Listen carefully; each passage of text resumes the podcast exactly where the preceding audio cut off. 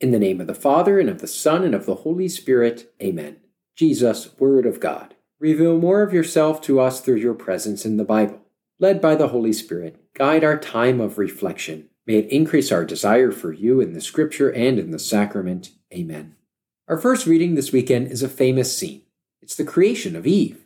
And several commentators denote the importance of Eve being born out of Adam's side. There's a sense of equality implied in that Eve is taken not from Adam's head, nor from his foot, but from Adam's rib. Keep in mind that the society of the ancient Hebrews was very patriarchal, so even all those years ago, telling the story of Adam and Eve implied a sort of fundamental equality in the humanness, we could say, of women and men. When Adam responds to first seeing Eve, he speaks in poem.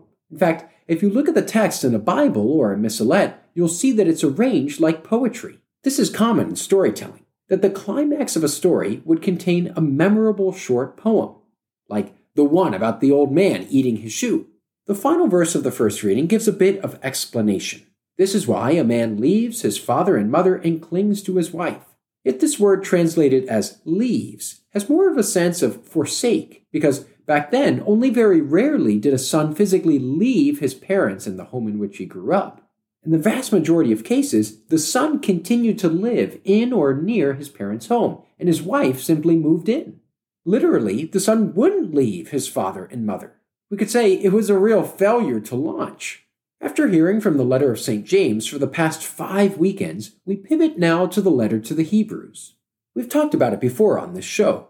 The letter is a homily that seeks to demonstrate how Jesus is the ultimate and forever high priest and the one giving the homily pulls in all sorts of scripture to beef up his point. In our second reading at Mass, the homilist is using Psalm 8. Psalm 8 contrasts God's majesty with the insignificance of human beings, and yet human beings are the crowning glory of creation. It famously asks, What is man that you are mindful of him? The author of Psalm 8, speaking about human beings, says, Yet you have made him little less than a god. This was probably originally intended in a sense of space, in that human beings are a little below God in godliness. Yet the homilist of the letter to the Hebrews tweaks the interpretation of little less to apply rather to a sense of time. Brothers and sisters, Jesus, for a little while, or we could say for a little less, was made lower than the angels, that by the grace of God he might taste death for everyone. As he continues in the homily, the speaker is going to take up what was one of the most common objections about Christianity at the time why would God willingly have chosen to suffer? Remember that in this society, and it still kind of applies today, suffering in life was seen as a curse from God.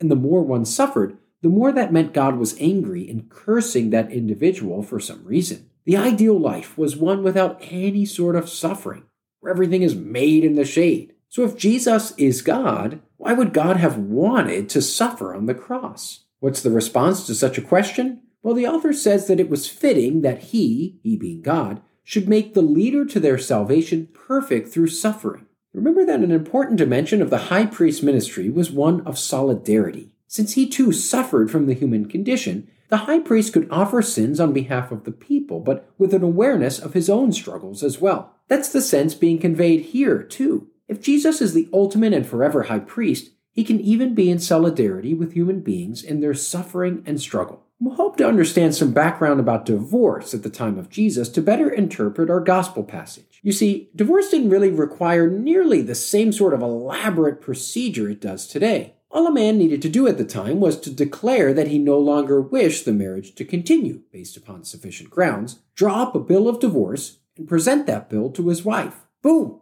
That was it. This is what is referred to by the Pharisees. Moses speaks in the book of Deuteronomy about when a man becomes displeased with his wife because he finds in her, quote, something indecent. Now, there was all sorts of debate in Jesus' time about just what constituted this something indecent that Moses talks about. One school of thought, the Shammai, took a strict interpretation, saying that only improper sexual conduct could apply. On the opposite end, the Hillel school claimed that the grounds for divorce could be just about anything, even a spoiled dish, or if the man found another woman more beautiful than his current wife. In bringing up this question, the Pharisees want to see where Jesus lies in the debate about something indecent. And you'll remember also that when John the Baptist spoke up against Herod's unlawful marriage, he got in trouble and even lost his head. So it could be that the Pharisees are also trying to get Jesus on Herod's naughty list. But above it all, Jesus takes a hardline approach and says that God's intention is not for any divorce to occur. He references the passage from Genesis as indication that what God has joined together, no human being must separate. So that's it. That's your Sunday setup for this 27th Sunday in Ordinary Time in Year B. May this knowledge of the story behind the scripture allow you to encounter Jesus Christ in a new way this weekend.